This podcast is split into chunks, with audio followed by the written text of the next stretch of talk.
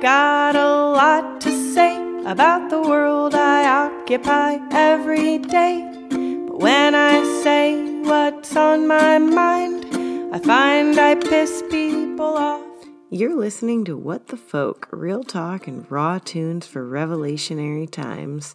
I'm Emily Yates. And I'm Sarah Baranowskis. On this episode of What the Folk, we're talking with Eleanor Goldfield, a journalist and artist in many media whose recent film Hard Road of Hope explores the radical history of West Virginia. The term redneck, which is now like a totally derogatory term, was based on uh, mine workers, black, white, and immigrant mine workers tying on red bandanas around their neck and not only marching together, but taking up arms and firing on coal barons during the mine wars in the early 1900s.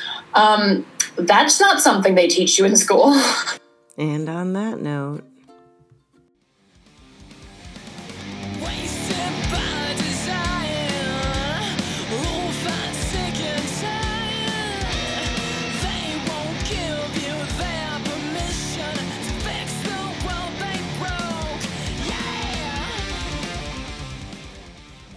Eleanor Goldfield is the founder and host of the show and podcast Act Out and the co host of the podcast Common Censored, along with Lee Camp. Her current work focuses on more long form and in depth pieces, the first iteration of these being a film on West Virginia's coal and fracking country. As a journalist, her articles and photographs cover people and topics which are censored or misrepresented.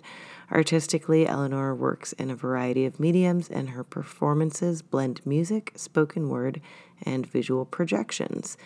The song you just heard behind us is by her band Rooftop Revolutionaries, and you can find her work at artkillingapathy.com. It's so good to talk with you, Eleanor.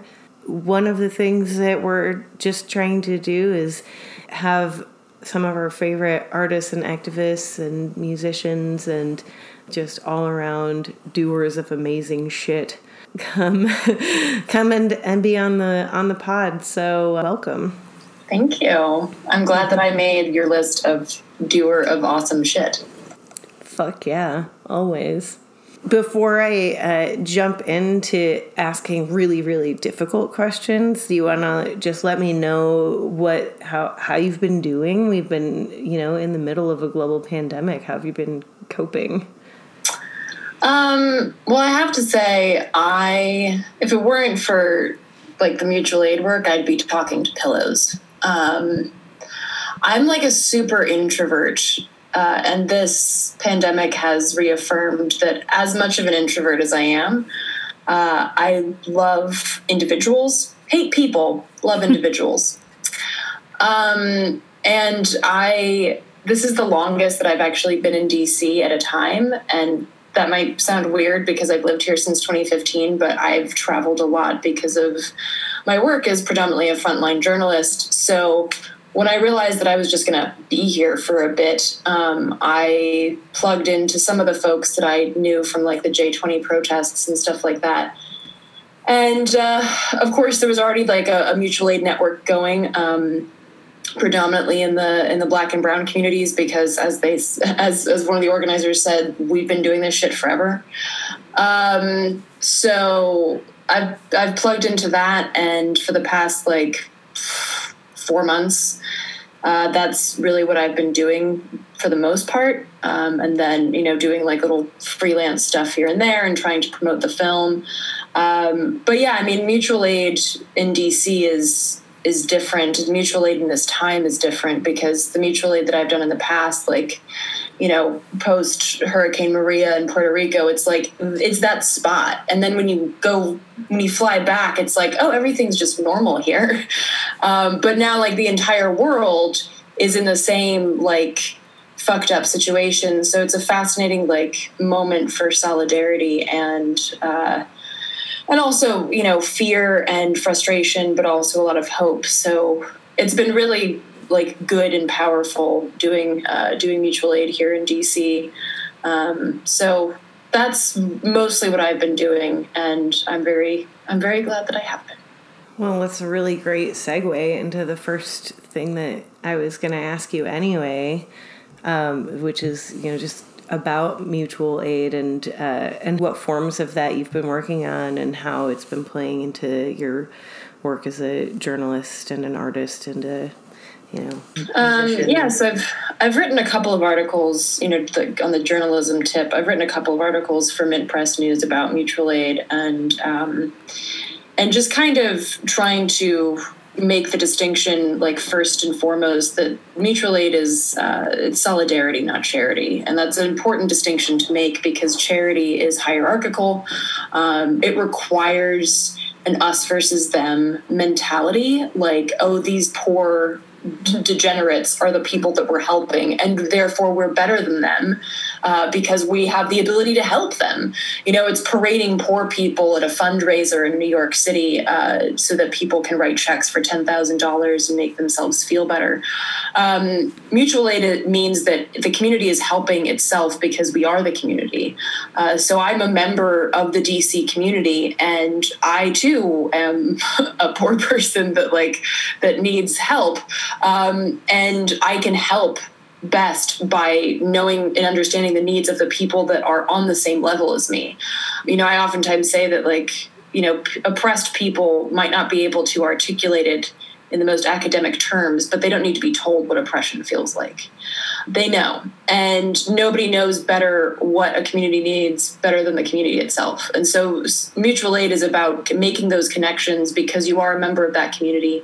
Um, and not so much trying to overthrow the government as making it obsolete because uh, the government just obstructs or at the very at the very least like doesn't help.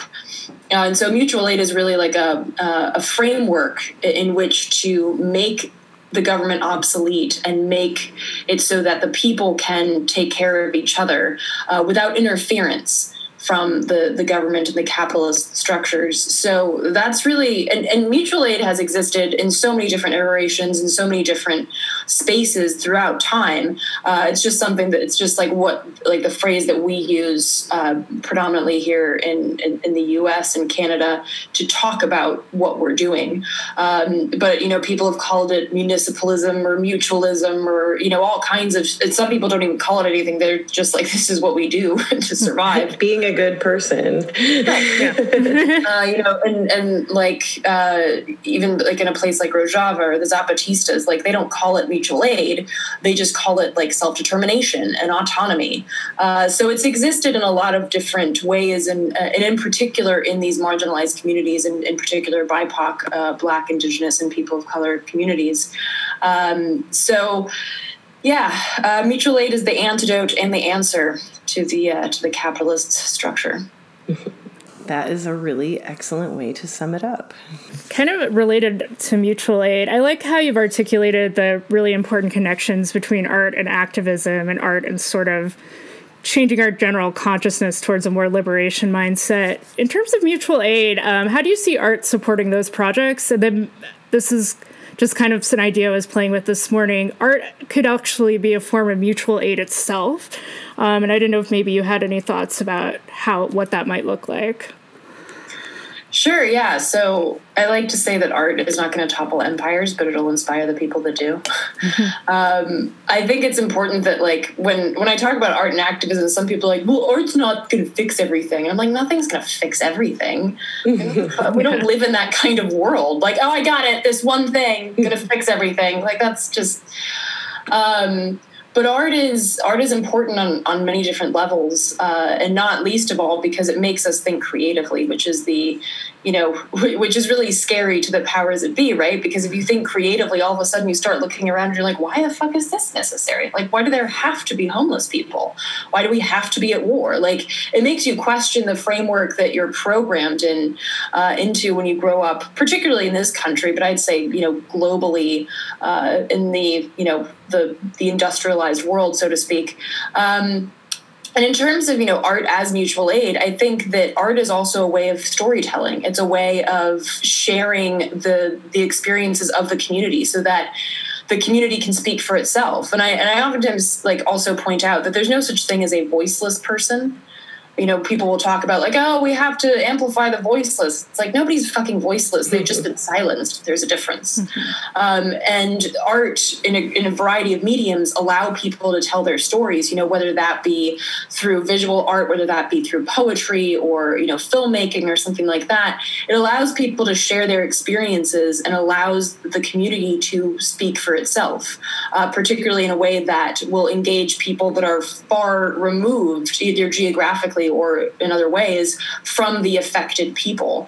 Um, you know, for instance, like we wouldn't really know about what happened after Hurricane Katrina in New Orleans if it weren't for Lower Ninth Ward residents and their allies who came together and shared those stories through like either alternative media or through uh, th- through you know little like poetic snippets and uh, and things like that and art of course um, so I think you know art as mutual aid is a very powerful powerful uh, is, a, is a very powerful tool and tactic. And of course part of this is also self-care. And by that i don't mean like the shit you know oh i bought a face mask at sephora. Like that's not real self-care. Sure that's nice. I enjoy it i i mean if somebody wants to buy me a bottle of face mask i'm so down. But like that's love not, a good face mask. Yeah. Right. Um, oh wait a lot of people apparently. Um, that's not like the deeper self care, right? Deeper self care is a lot more like labor intensive, um, and it takes a lot of uh, it, it, takes community in a different way, uh, whether that be community like with one person, like a loved one, or like actual community with the people that live around you. Um, and art is a great way to facilitate that. Uh, it's a great way to bring people together because art is very soothing. You know, there's there's a reason that they uh, that they prescribe you know music and things like that for people people with PTSD or painting and things like that because it is very soothing and it allows people in their own time to work through whatever the fuck it is um, and put that out there and share that with somebody, you know, maybe like in a collaborative way. So I think, um, you know, in those two senses, like art as salve and art as like storytelling and mutual aid is super powerful. And then, of course, just like the idea that try and think of a movement or a moment in history where shit got you know where where thrones were toppled and there wasn't an uh, like an artistic element. There always has been. Uh, art is the voice uh, of a revolution. It's the cultural stamp of a place and time and the people living through it. Uh, and it is like the the the manifold the legion of stories that exist outside like the one perfectly whitewashed history that that we're taught. So in those ways i mean art is art is vital yeah yeah, I think you're touching on really, really important pieces there, especially around, you know, creativity. It's creativity and communication um, together. And uh, there's actually, you know, there's nothing more healing to people and more threatening to power than uh, creativity and communication. And speaking of that and storytelling, your recent project, your film that has recently come out and, and been making their rounds. I knew you were working on this project, but tell me how you came to decide that this was a story that you wanted to tell and some of your process in deciding how to tell it. Yeah, so um, it was an origi- it was originally a plan that, uh, that a friend of mine, um, me and a friend of mine, decided that we were going to go to West Virginia to. At first, I thought I was just going to get some, you know, some interesting footage and and a report for my weekly show, and uh, I was going kind of along with uh, with my friend uh, Jen Deerinwater, who's a an Indigenous Cherokee journalist. That's her ancestral home. Like originally, Cherokee lands uh, spanned you know several what are now states, including uh, parts of, of southern West Virginia. And so I wanted to go to support uh, and also you know see what I could dig up on my own. And when I when once we got there, I realized shit. There are way more stories uh, that need to be shared than I can fit into a weekly show. And part of that was really because so much of what we know about West Virginia is like this, like the butt end of jokes. Like I partially grew up in North Carolina, and West Virginia was just like the butt end of jokes there. And if you're the butt end of jokes in North Carolina, something has gone awry. um, and so I, I, I, when I before I went, I was like, okay, I'm either going to find out that West Virginia is this bad, or it's going to be like a total 180. Um, and pretty soon after I got there, I realized that it is like a total 180. Uh, there's so much like radical history and so many radical people doing radical things. And then on top of that, West Virginia is fucking beautiful. Um, it is mind-bogglingly gorgeous, and I just assumed that it was like you know just a bunch of like coal slurry ponds and shit. Um, which there's that too, but there's still so much gorgeous nature. And so basically, what I realized is that I wanted to not tell these stories, and I like I, the reason I say that is I think the distinction is important some documentaries want to tell stories, others want to amplify other storytellers. And this is not my story to tell. I don't, I'm not from West Virginia. I have no right to tell that story. Uh, so for me, it was really important that they speak for themselves. Um, and I wanted to, to help amplify that. And so what became clear is that I, like, pretty much the, the most important part of this was not only to dispel the notion that West Virginia is just a bunch of like idiot hillbillies who who don't understand climate change and don't understand progress, um, to flip that on its head and to also show that West Virginia is like a mirror to the rest of the country, uh, because so many parts of this country have been destroyed by corporate malfeasance. So many parts of this country are peopled by, uh, you know, folks who have been discarded and cast aside by industry and by government. Um, and so, if we're going to to say that West Virginia is a throwaway because of that, it's like where else would you what what, what would be left? Um, so it was really important to me to to, to amplify those stories, and uh, that's why it, it went from oh I'll just do a report on this to like I guess I'm a filmmaker now. Well, I'm kind of curious to hear. Um, you know, I think that's really important, distinguishing between telling a story and amplifying um, other storytellers. How, what kind of process is it to build up trust in those relationships where people feel like they trust you with that story? Yeah, I mean that's a that's a great question, um, and usually it like it takes longer. Um, but one of the things I noticed is that because I was I was coming in uh, with basically like kind of knowing how to speak to people because of, because of growing up around other poor southern white folks. Um, and here's another important distinction. People are like oh so you had to dumb yourself down and I was like, if you had to speak French, would you say I'm dumbing myself down to speak French? No, you'd be like, I'm, I'm fucking using different words, mm-hmm. uh, and I'm using a different like cadence and everything. Um, people in different parts speak differently. I mean, I to this day have a hard time uh, understanding some of the folks in like the deep bayous of Louisiana. That's on me because I'm the one coming to their home and being like, I'm sorry, I, I, I uh, or like in Liverpool when I was there a few years ago, fucking could not understand. I just had to. Pre- I mean, I am Swedish, but I just had to pretend that I didn't speak English several times because I was like, I legit don't understand you. But no one would say, "Oh, you have to dumb yourself down in order to understand them." Um, so I think it's just like important that you know how to speak to people. Uh, and I, the other thing is that um, these places, and particularly poor white communities, are so used to either hearing from white supremacists that they are, you know, God's chosen ones or whatever, or they're used to getting yelled at by the left that they're assholes because they work in coal mines, that they're assholes um, because they're poor and white, basically. Um, and that's not how you can speak to folks because unfortunately, you know, all of the problems that we are experiencing today in this country require the participation of poor white folks, not all of them, but poor white folks, uh, in order to, to unfuck it. Mm-hmm. Uh, and to throw them away because they don't they aren't they aren't smart enough or because they've been propagandized um, it's it, it's not a way to organize. Uh, you got to go out and sit with them on their porch and have a beer um, and and listen to them um, and talk about like how they view things. Uh, and I think that's a way of building trust, even if you don't have a lot of time. Uh, but obviously like over the course i've you know i've stayed in touch with the people in the film and it's important to me that that they feel that i did right by them um, and I, so i think like it's it's just a matter of uh, of of like respecting people and respecting their experiences and trying to even if you come in with like a preconceived notion about people you try to leave that shit at the door.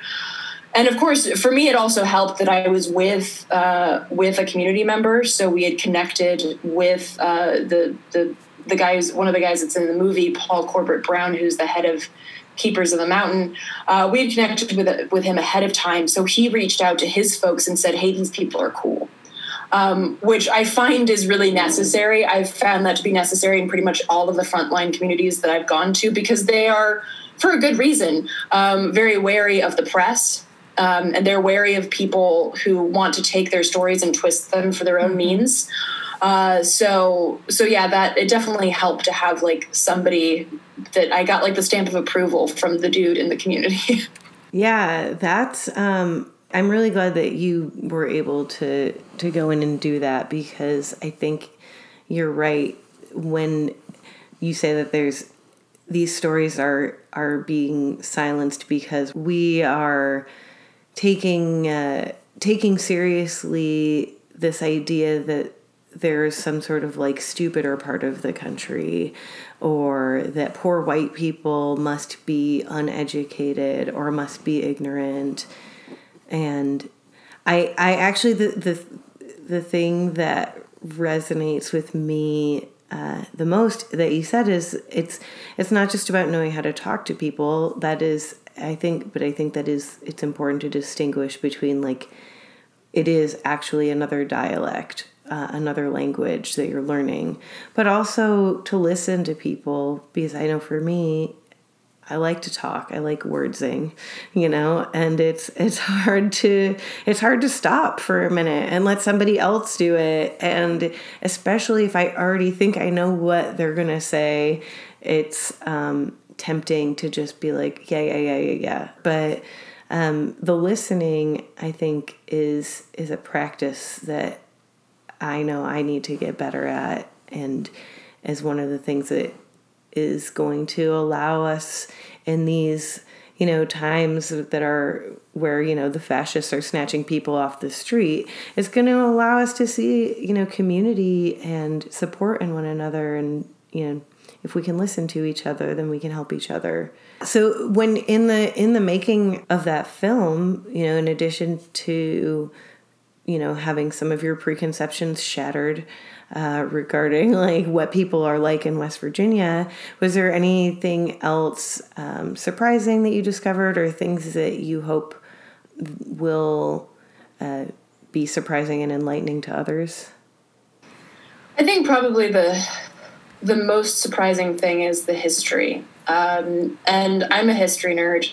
I'm also the daughter of a history nerd. My father's a historian, and um, writes a lot about, in particular, like the period of the Civil War up until the Civil Rights Movement, um, and has been like, you know, he oftentimes gets questioned about like the statues and shit, and uh, you know, reminds people that hey, those statues were put up long after the Civil War as monuments to white supremacy. Um, so, as someone but it kind of like in defiance, I guess it was my rebellion as a child. I was like, I only care about European history. um,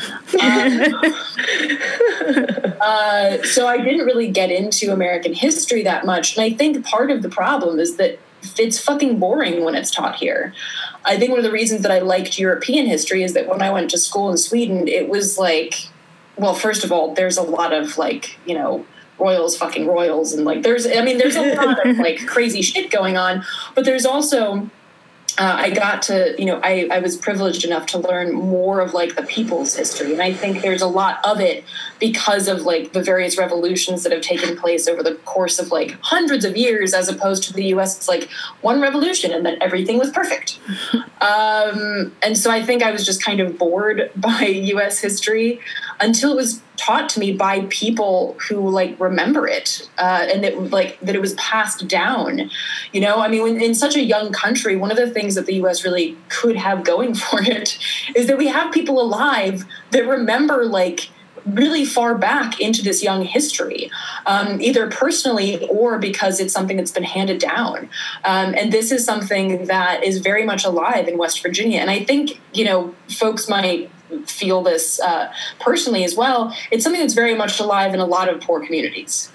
Um, because this is your connection to your home to your people to whatever. It's also like your entertainment you know? Like like mom's just going to tell us a story now. Like this is this is much more of a vibrant part of uh, of a lot of poor communities regardless of race uh, from what i've found um, and so, what I really found fascinating and really important to highlight was this radical history of West Virginia that's been so silenced and so buried uh, for good reason.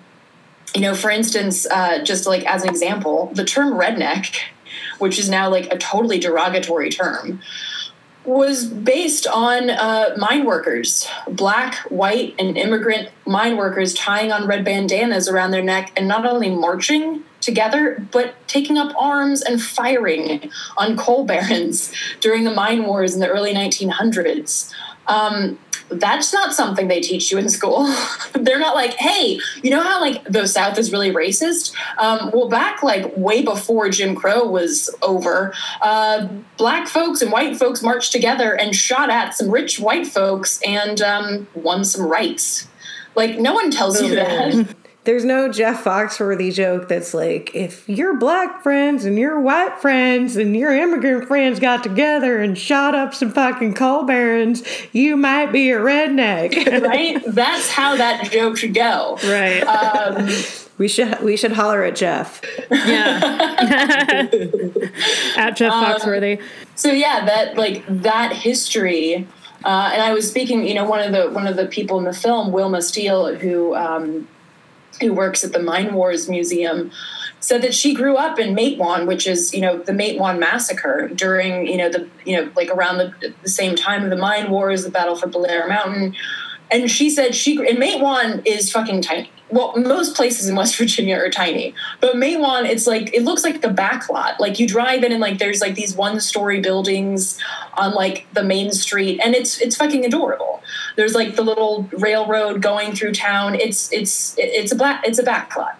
But she grew up in this tiny little town, and she said she'd never heard about the Matewan massacre. Like, can you imagine like living in your own home where you grew up? that you consider to be like your place and you don't know like the recent history i mean the early 1900s is not that long ago um, so so it, was really it was really shocking to me to find out about all of this history that I too didn't know, um, and that w- that really speaks to the propagandization that has turned West Virginia from a progressive state uh, uh, filled with radicals uh, shooting at coal barons into the butt end of jokes uh, and into this this place with Trump flags flying and uh, you know a deep uh, resentment for the progressive left. so that was very that was very shocking and very very informative for me. The kind of um, one of the themes that seems to be coming up for us on this pod is this sort of idea that America has a very ahistorical consciousness. Like we don't have a great sense for our own history. A lot of that's obviously by design. Um, although now we live in an age where you know you can find every piece of information you want, but that's not going to do you much good if you don't know how to engage with that information. Um, what are some strategies or ideas you might have about sort of how we resist that sort of erasure of our own history and how we reclaim it for ourselves? Yeah, that's. I mean, that's a tricky question, yeah. um, and I think there are a lot of there are a lot of tactics, and I guess you know part of it is um, part of it depends on like what you're after, of course, because just like this nation is so vast and really a lot of nations in one, hmm. um, or not even in one, uh, in one shithole country, there are many nations, um, yeah, and many many experiences. Uh, you know, there is no like American experience, right? Mm-hmm. Like we pretend that there is on Fourth of July, but there really isn't. Um, the realities of people living in you know the Pacific Northwest are vastly different from the people living in North Carolina, West Virginia, New York, uh, Colorado. You know these, these are different stories and different histories. I think that you know a good place to start is to look to to, to try and find out people that aren't the you know the, the typical canon of historians to, to to to read you know one of the things that i'm thinking of right now is the indigenous peoples history of the united states.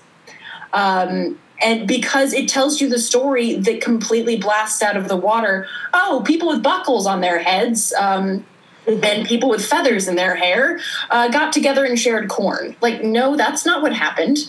Um, and it's important that we completely like unfurl that uh, that flag draped lie um, and uh, and really and really understand the ramifications of those lies. Uh, because of course, just like you know, when somebody says race is a construct, we shouldn't even talk about it. Well, sure, race is a construct.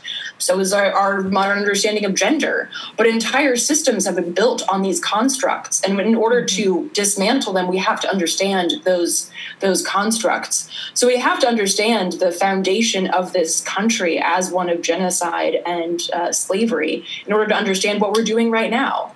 You know, I, I think of history as like the roadmap um, and it's like if you just all of a sudden woke up like Bourne Identity style and you were like, where the fuck am I?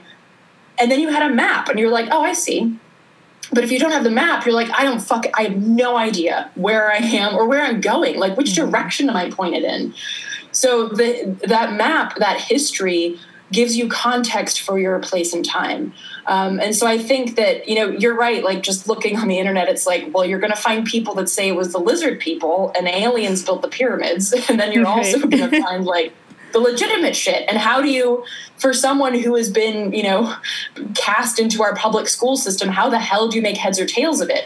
Um, and i think that's why it's also really important to have like these community uh, this community guidance uh, and have this sort of personalized storytelling so that you can look at something and say hey this matches up with what miss thomas over there was talking about with you know public housing being defunded and you know her mother struggling with with racism in the workplace and da da da da. It's like, well, then I can read this Bill O'Reilly shit and be like, mm, you know what? I don't think that that's true.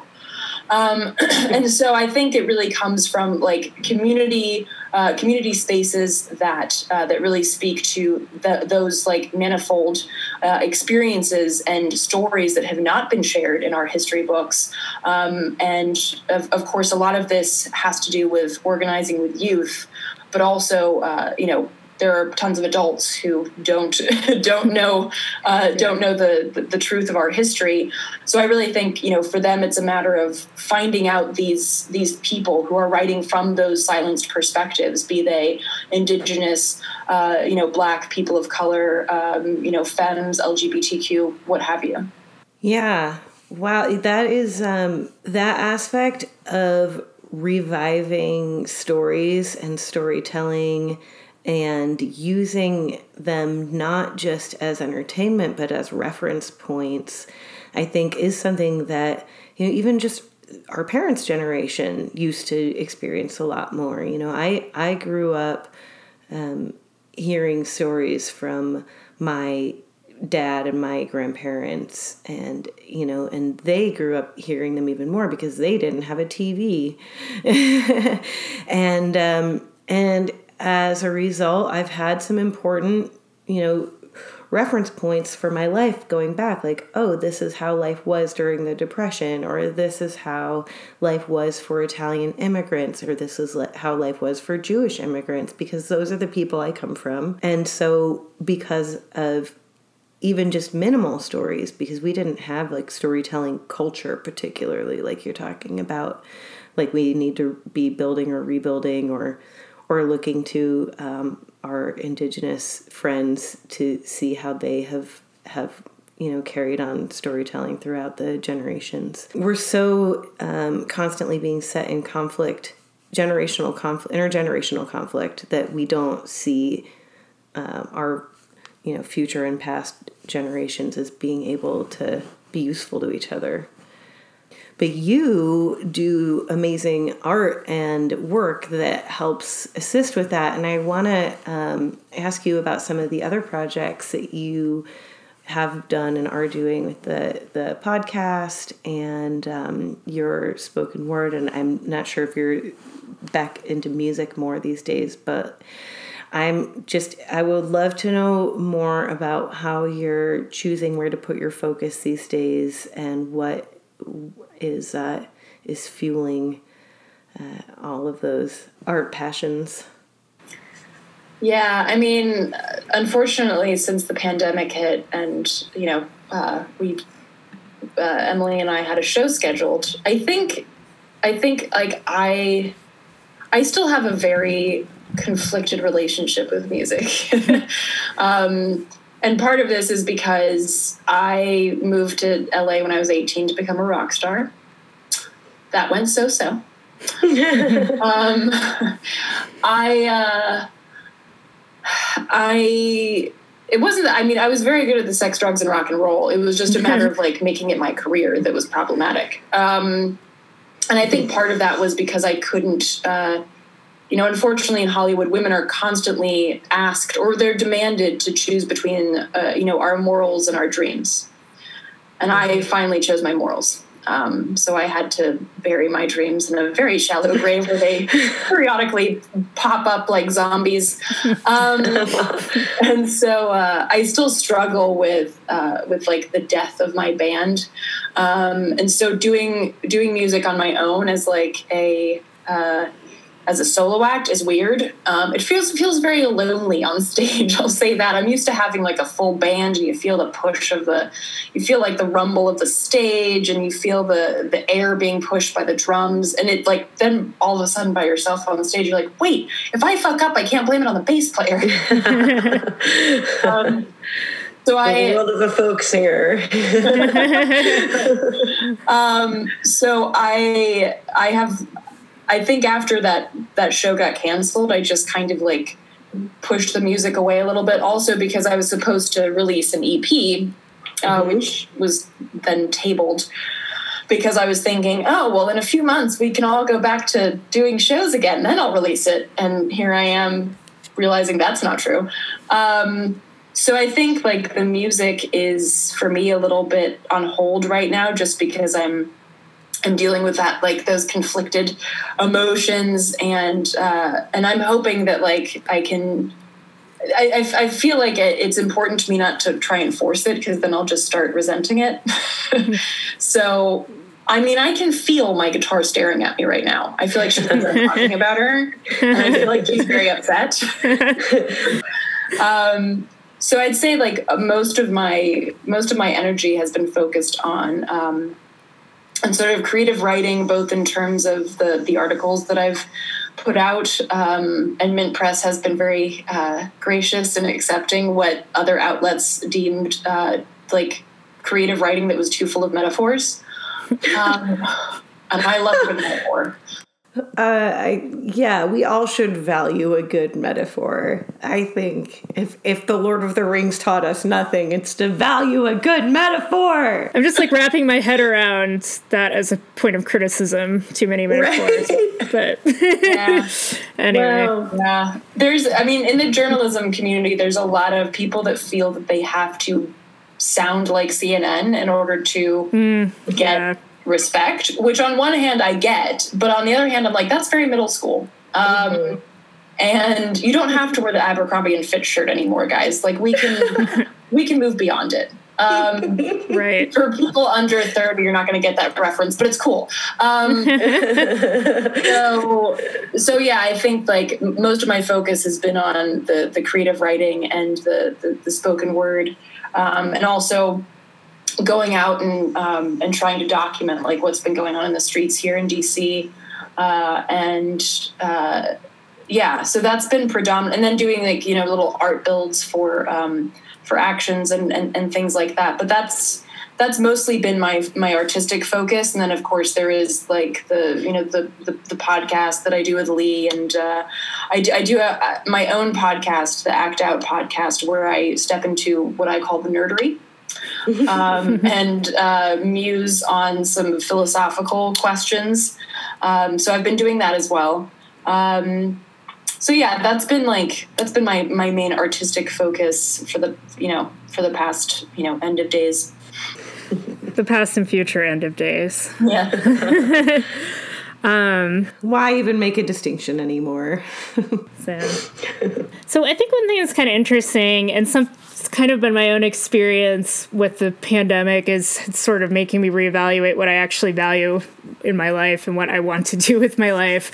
Um, but sort of, would you have any advice or sort of guidance to people that might be finding their artistic voice right now in the midst of this pandemic or feeling inspired by what's happening in the streets, you know, the protests for racial justice, and want to be able to support that with their creativity. Because I think a lot of times people are taught to feel like art is a luxury and not a necessity. So, any any thoughts totally. there? No, that's a great point. I think um, a lot of people, because we're programmed to think like good capitalists, uh, a lot of people are programmed to think that art is something that rich people can do and buy and enjoy. Um, and I'll say, like, most of my art is free. so, uh, you know, art is like, again, like, art is the people's voice and it should be accessible to people. I, I'll say this, like, I, w- something I used to do when I, when I lived in LA is I would, I would, I would borrow a car and I would drive out to Joshua Tree and I would, you know, pitch a tent and I would basically like stay there until I missed something. Uh, and sometimes that could be a night, sometimes that was like a few days. But basically, like whatever the first thing I missed was, that's what like I needed to keep doing. And inevitably, um, not to sound like a dick, it was never like a person that I was dating, um, but it was like my music or my uh, my writing uh, my my activism as it pertained to both of those things, and that made me feel like I was I was where I needed to be. Um, and when I stopped feeling that, that's when I started to make like plans to leave LA. Um, so I obviously people are like, well, I can't fucking wait. No one can go anywhere right now. Like I totally get that, but like I think one of the things I did was I didn't take like I, I had my phone with me in case of emergencies, but I didn't turn it on. Uh, and back then there wasn't really like Instagram and stuff anyway, but there was always a distraction. Um, I only took a notepad with me. I didn't take any books. Um, and the reason for this is just because I wanted to like have just my thoughts and not have them bombarded with anything except for like the night sky. I know that sounds cliche, but like legit nature heals. Um, so even if it's just like a walk, like if you live in you know New York or something, like just find like a green space or something, um, and just go there without your phone. I know it sounds terrifying to walk outside your house without your phone, but there was a great post. I can't remember who it was by, uh, but it was like some radical uh, collective that basically said that like Instagram kills your imagination. And I think like of course, that's not always the case. You know, you can get a lot of good ideas by what people. I mean, I got that idea from Instagram. so the irony. But, um, I think, like overarchingly, we do like allow. You know, you only have so much so much uh, energy in the in the tank, so to speak. And if mm-hmm. some of that energy is spent scrolling through Instagram and being bombarded with all of the sensory information, um, it's going to affect your ability to create or even to appreciate other things. You know, like how boring is a tree compared to the endless stream of information on Instagram. Um, so I think like for for folks who are feeling like am i doing the right thing? Should i change gears? Should i like how can i better like be a part of my community? Go away from things for like even just like an afternoon. Um, and i think like for some people this might be like meditation. For some folks this might be like a walk in a park or if you have access to to bigger outdoor spaces. Um, I think like honestly like I think for me that's been one of the most like guiding lights in my life is the ability to not be influenced by the opinions that are constantly shat out of the digital space. Yeah. Um, mm-hmm. and I think particularly in these times when everything is taking place on the digital platform, it's important to step away from that and reconnect to your own humanity and your own your own voice. Um, and so that's that's personally what what I would recommend and what's what's always worked for me. Mm. Yeah. I can so relate to that too. As you know, I've been spending the last several weeks kind of flitting in and out of nature and also high conflict situations.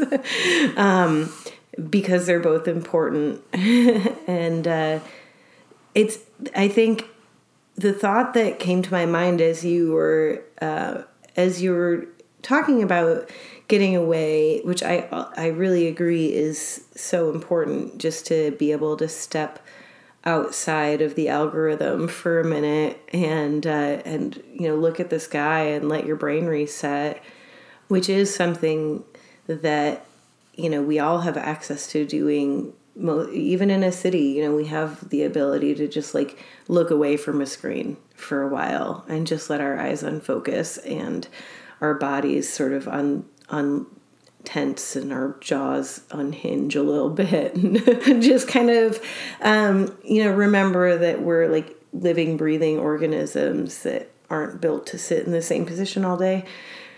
It's also i think important to pay attention right now to the fact that a lot of people, even though they can maybe do that, can't ever unplug from the oppression machine, um, just either through, um, you know, being really strapped for money, as many, many, many people are right now, um, or not having a home, or just or not knowing where your next meal is coming from like all these things i feel are like are other forms of of input that we you know i think we're all going to be experiencing more and more as time goes on and we're going to need to get better at finding ways to get away without being able to physically get away sometimes. Because you know as i, I was telling sarah before uh, you jumped on the call I've been spending a lot of time in nature recently, partly because I'm not sure what's going to happen over the next year, and I'm not sure how far the authoritarian arm is going to to reach. But I think now is the time to really be valuing our open spaces and our abilities to get away and unwind and let the night sky sort of rearrange our brains in that awesome way that it does. yeah, and I think like I think you make a very good point. Um, I was speaking to a, a good friend of mine yesterday, and he said that there's no there's no apolitical space for a black man. Mm-hmm. And I mean, I would say on a totally different level. There's no apolitical space for anyone. Mm-hmm. You know, we're all political beings um, that exist in this system. Whether we like it or not, we're political. And if you're not paying attention, then you are allowing yourself to be a passive political tool for the state. So I think that that's you know that's super important, and I think this is why like the mutual aid conversation is so important because not everybody has as easy of a time to like of stepping away of, of switching off. And so i think like mutual aid is a vital part of that. Not that mutual aid can like you know set everybody up like a, a kardashian but mutual aid can take care of people's basic needs. Um, we have the resources. It's it's a matter of facilitating them of stealing them back from the people who stole them from us. Mm-hmm. um, and i think that that is that is such a powerful way of like explaining why another reason why mutual aid is so important because it allows people to actually live um, and not just barely scrape by and become like a shell of a human because you're so stressed about you know the the sexism the racism the the poverty the, the what have you. Um, so i think that that that definitely uh, that definitely is like an important point to to highlight yeah, definitely. And that kind of brings the conversation nicely full circle. But I want to make sure we leave space for any parting thoughts. And then something I like hearing from everybody we've had on is just kind of what gives you hope right now, whether it's one thing that you're working on, one thing that you're seeing, what is maybe some hope that you can impart to people. Because I feel like that's an important thing to keep us going during these crazy apocalyptic times is, you know, trying to keep a somewhat of a hopeful mindset. So. Totally. Um, well, I mean, my film is called Hard Road of Hope, so yeah, uh, that is true. We were trying to get you to say it out loud. you, you, took the bait. Congratulations! ding ding ding! We won a prize. um, but like you know, I think that really speaks a lot to it. I think you know sometimes uh, people will conflate optimism with hope. Optimism is easy because it's just like everything's gonna be fine. Mm-hmm. hope is understanding that it might not, it may even probably not be fine. But hope is that sliver of opportunity that it could be um, if these other things. Um, and those other things, that's what gives me hope. And I think, like, you know, something that people will sometimes ask me is that, like, oh my gosh, it sounds so stressful to be an activist. I'm like, it sounds so stressful not to be. Um, because either you're living in a cocoon of like a narrowed perspective um, where you only see what's fed to you by the state, which is creepy and very matrix, or you're not engaging with like the only thing that would make you feel better if you know the fucked up shit that's going on.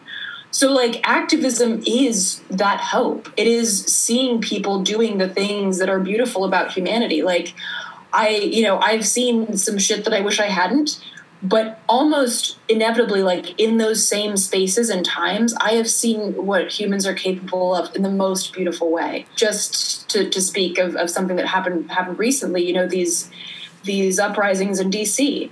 Uh, a tear gas canister would barely hit the ground before you had people with water bottles running around being like, "You need? Uh, can we flush your eyes? You know, drink some water."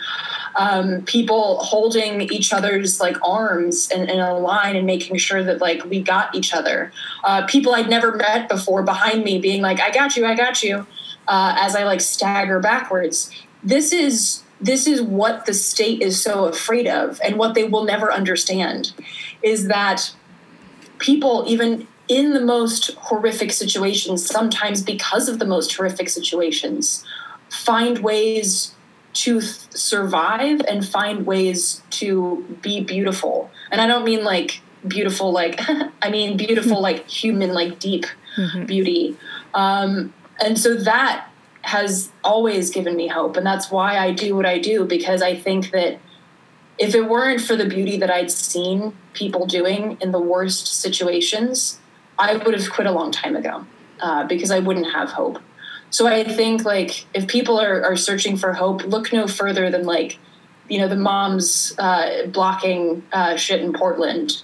Um, you know, like uh, one, one of the, one of my favorite orgs, raging grannies, like the grandmoms who sit there with like their knitting and tie themselves to fracking equipment. It's fucking beautiful.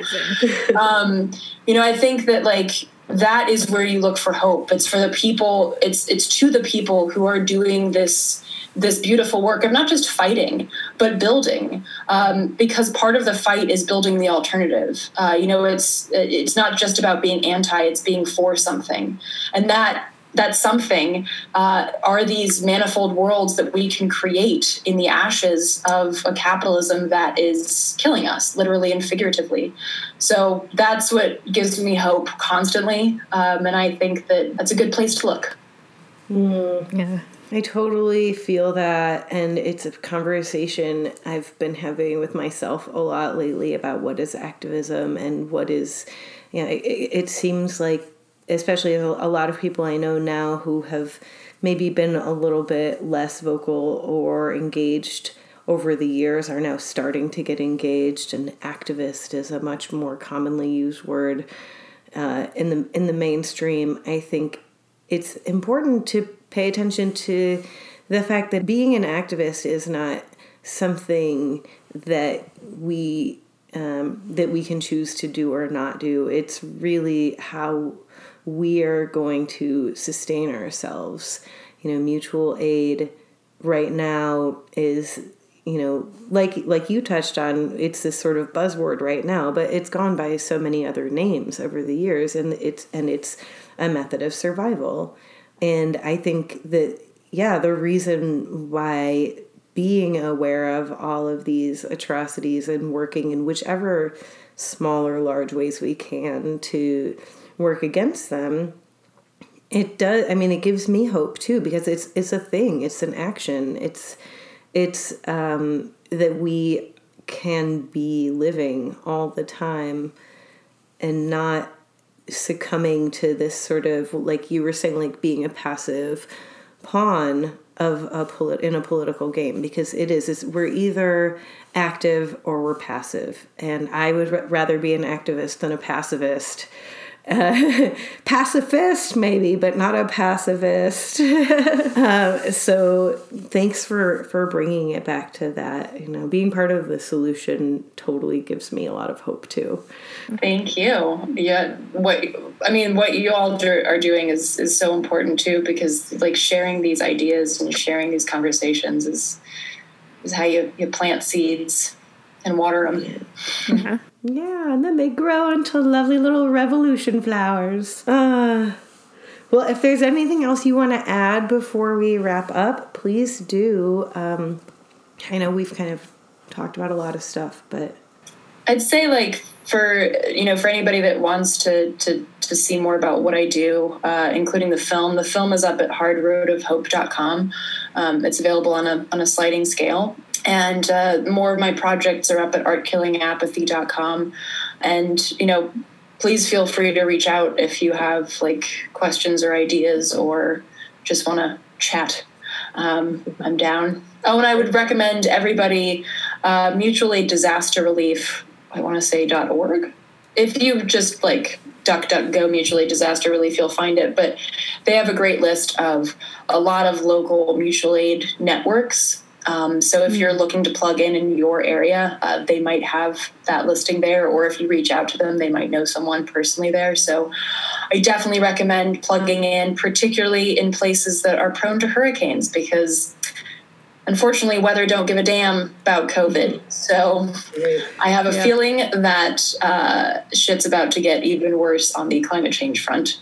Uh, so we're going to need a lot of uh, a lot of support there as well. So please do plug into a mutual aid group near you. We will put that up in the show notes. And that actually, since you did, since you mentioned, you know, I think, was it the last time I saw you when we made the zombie music video? Where I, we we had a whole conversation about metaphorical zombies and how you know all these things were going to come up and the real thing is climate change and that's what's that's going to be the what's going to make zombies out of all of us starving desperate and uh, and poor.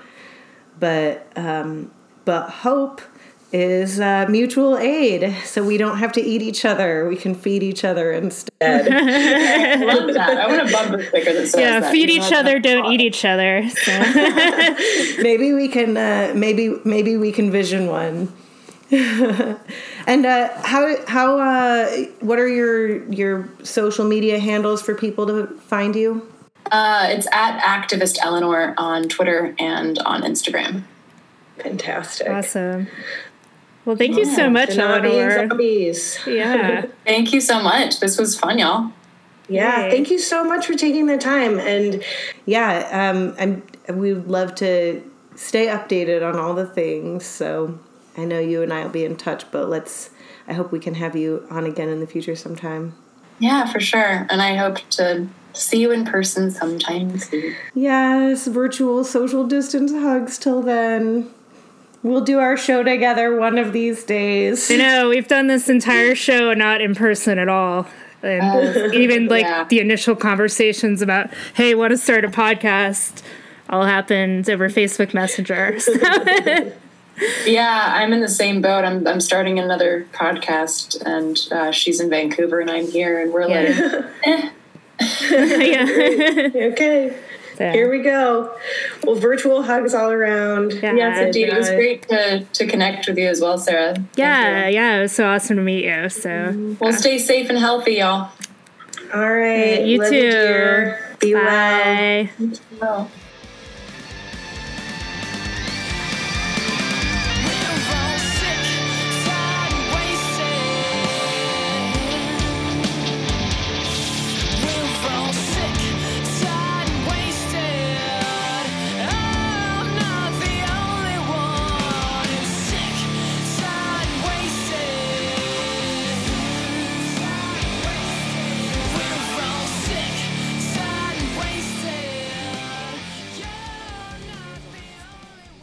It's been nine years since Occupy, which is insane to me. Yeah, that is insane. Gosh, a whole lot of a whole lot of things have happened since then. A whole lot of things have happened, but also a whole lot of things haven't happened, which is exactly what we've been trying to point at. Right. And those things will continue to not happen. I mean, that's really I mean, this is I've just emotionally deadened myself to electoral politics, at least on the national level. I think there's a lot of value on the state level. I really at this point find it kind of sad when people are really hyped up about the presidential election at this point. It's like if you think anyone is going to get in there that's a threat to power, I mean, they wouldn't even let us have fucking Bernie. Bernie is like the most mild right.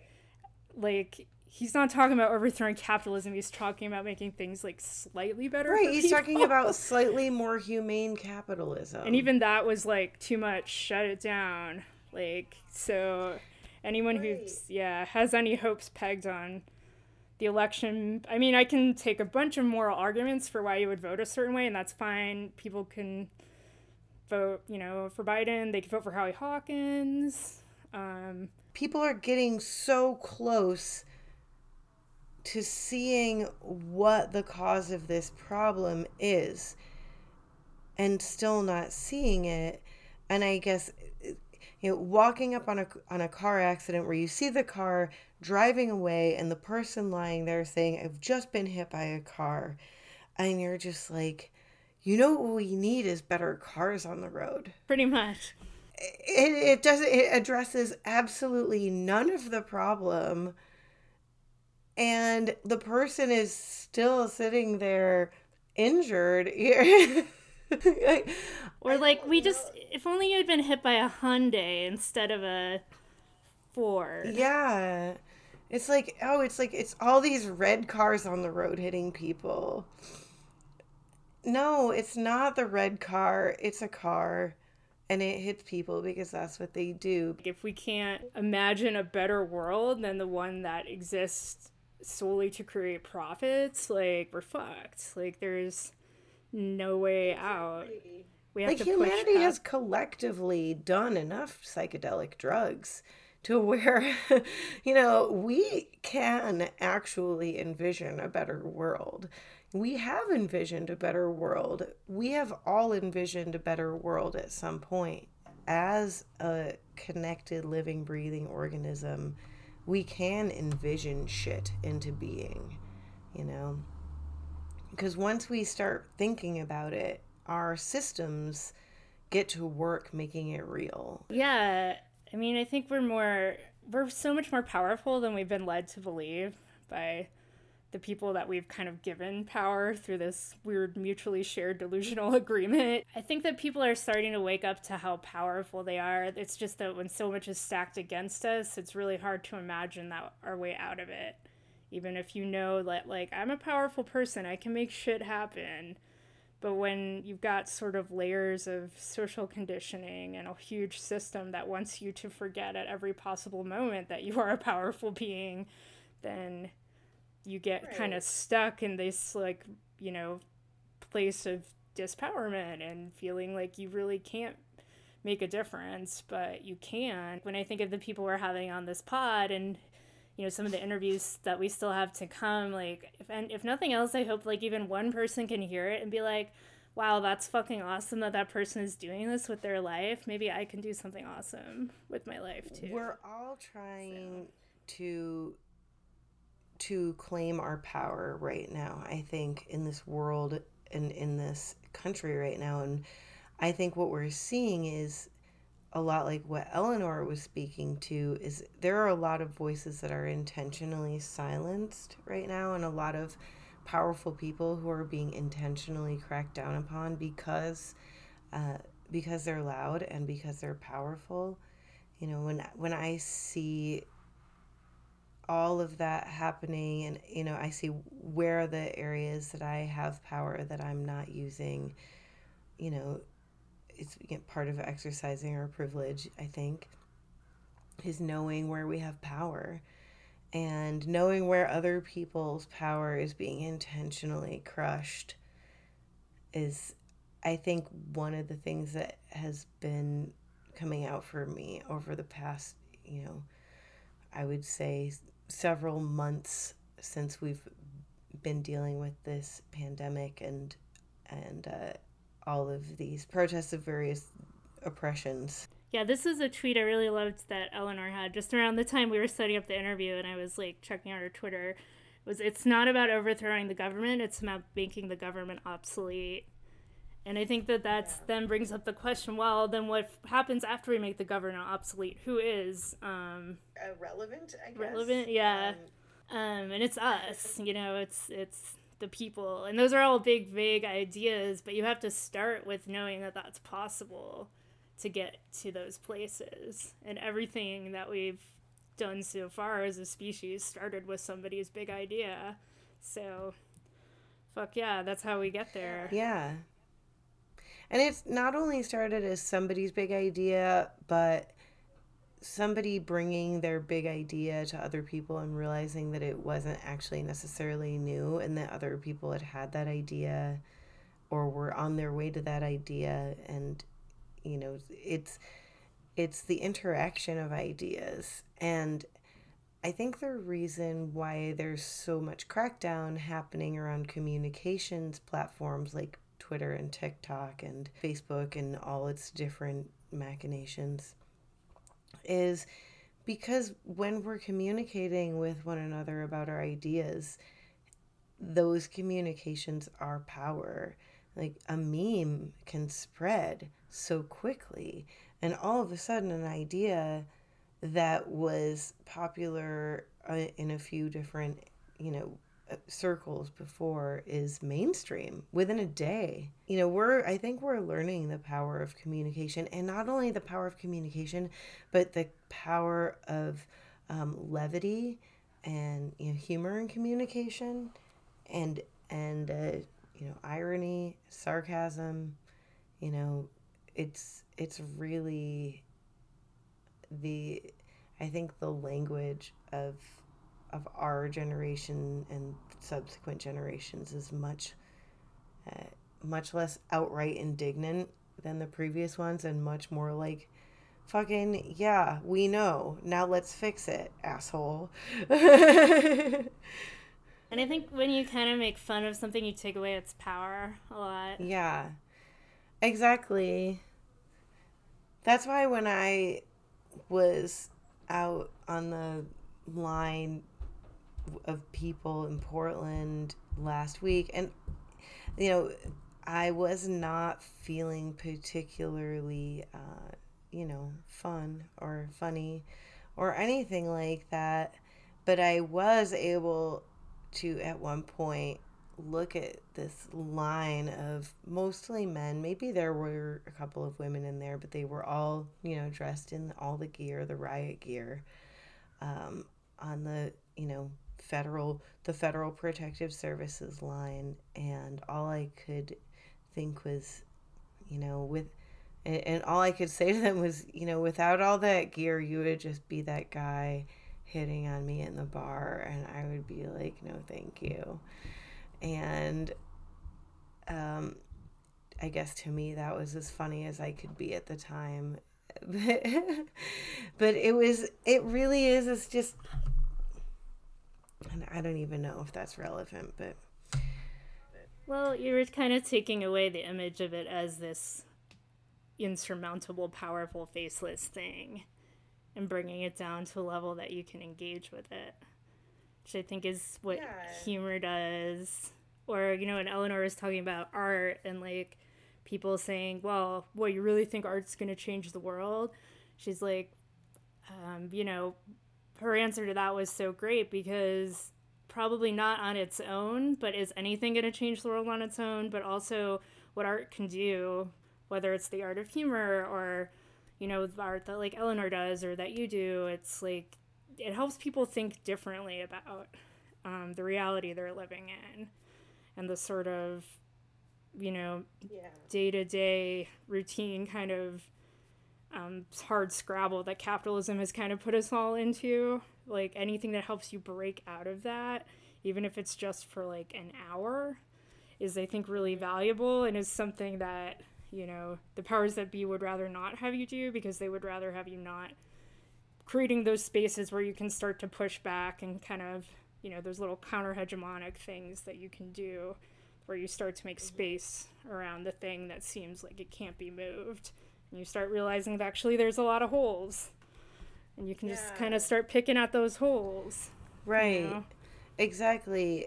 The boxes that we've been given to put our life experiences in are full of holes and it's on us to sort of break out of those boxes and look around and you know decide how reality actually is uh, you know decide how scared we need to be of a new structure that does not look like the one that we currently live under it's you know just I was uh, I was reading. I think it was in this book that Crystal Bowls gave me when I was at her house. That has been on fucking point um, every day. It had to do with the the chick breaking out of the egg and having to you know essentially destroy its entire world and as that world is crumbling around it it's uh, it's opening its eyes and seeing that it's now actually in the world. and I feel like that's what we are trying to do socially, culturally you know, in this in this time. We're trying to as a as humanity break out of this fucking eggshell that has been maybe nourishing us for a while, but now it's time to break the fuck out of it and enter the world where we don't need that shell anymore. If we ever, you know, I think the difference with the chick is that it actually needed that shell. I don't think we ever needed capitalism. I mean, who knows? Maybe on some big timeline looking back later it'll all make sense, but you know, it certainly seems yeah, like right now I don't know. Sometimes I play around with that idea when I'm in super high minded stoner brain. I'm like, what if this is like, you know, when you go through really hard shit and then like a couple years later, you're like, damn, now I see why I had to date that shitty guy or I had to do this. Like, it brought me here. Like, maybe that's what this stage of humanity is. It's like, oh, now I see why I, I had to do that crazy thing where I believed money was real and I almost destroyed right. the only planet that can support me that I know of for sure in the universe. Like that was pretty wild, but hey, I got out the other side and look look at me now. Um Exactly. Yeah. Some future generation is going to look back like that, you know, ideally as long as humanity manages to survive. I think that one of the biggest things that I got from our conversation with Eleanor, and that honestly, that I've gotten from all our conversations with everyone that we've had, is just how much I don't know about the history of the people in this country that we live in. You know, uh, this so called country, the so called nation, uh, all this occupied, stolen land. Is we just don't know so much and we think we know so much. One of the greatest weapons that we have in um, this this next phase uh, of getting beaten back by this system is education and not academic education, but just knowing our people's education. Uh, I don't know. I would love to see some kind of network between like old people in all of the all of the parts of the country where it's just like ask an old person because there's a lot of old ass people in this country who know a lot of shit and they're just waiting to be asked. right. And I mean we have so many ways to capture that now and preserve it. So, yeah, like guerrilla history, like reclaiming our history. That is uh that could be a fun art project for somebody. Well, not even art, I guess, but yeah, history or documentation project. It could be, you know, I mean, the the, the Library of Congress saves what it wants to save, but we all have the technology now to be saving our own histories. We can all we can all take our phones to our family gatherings and talk to our relatives and record each other's histories. That kind of history passing has really intentionally been crushed by capitalism. It does not benefit from it. You know, it's interesting as you mentioned, well, you mentioned the Library of Congress, but thinking about libraries, I participated in a really cool project at the academic library that I work at. We did this thing called the Living Library, and other libraries have done this where you can check out a person that's like a book. And the person has their story, and they tell you their story, and then you can ask them questions. So, um, my book was all about having obsessive compulsive disorder, what I did to manage it, how I found out I had it because um, I think talking about mental health, especially something that isn't as you know, as OCD kind of isn't well understood by a lot of people. So I thought it would be a valuable thing to contribute to that project. But you know, like we had students, we had a lot of international students. We had students talking about like what experience it was like to you know be a person of color on a campus that's very like white and you know Colorado campus you know, we had just like all different kinds of people, all different ages. Some um, other librarians participated, and it was really a cool project. And I know other libraries have done that, but I think that just that power of being able to tell your story, even if it's just, you know, OCD is not the only part of my story, but it was cool to be able to tell that story and reclaim it as a, sort of a self empowering experience and hopefully something that can help other people if they heard about it. And I think that that was, you know, kind of another thing I got from Eleanor's interview was just the power of telling our story is so important. And that again goes back to the whole idea of, you know, art and kind of trying to push outside the box and create something is like we all have our story to tell. So trying to find that story and what does that say about our humanity beyond, you know, the our productivity and the money we make for the man, like what Exactly. What do we have to tell? We all have stories, and I think that has been one of the things that has honestly over the last few years listening to other people tell their stories either in person or on podcasts like i love the risk podcast um, is a really excellent storytelling podcast and um, Bawdy Storytelling also is a great one, but just people telling their real ass stories of being real ass people living real ass life. And that that in and of itself, I feel like if we can re-mainstream that act of just telling each other stories and having the attention span to listen to each other's stories then we connect so much better than if we assume we know each other's stories or if we assume that we all get the same thing out of our experiences. The main thing that always resonates with me when I listen to someone's story is listening to what they got out of that experience that they just told me about. And there's something really powerful having been on the other side of that, just even about the experience of getting to tell your story and kind of getting to own it and make it yours. You know, so much of living in this country feels just like a series of shit that's happening to you where you don't really have a lot of agency or control. Um, so being able to take back some of that agency or control through the process of creation is I think a really important and powerful step towards, you know, our collective liberation.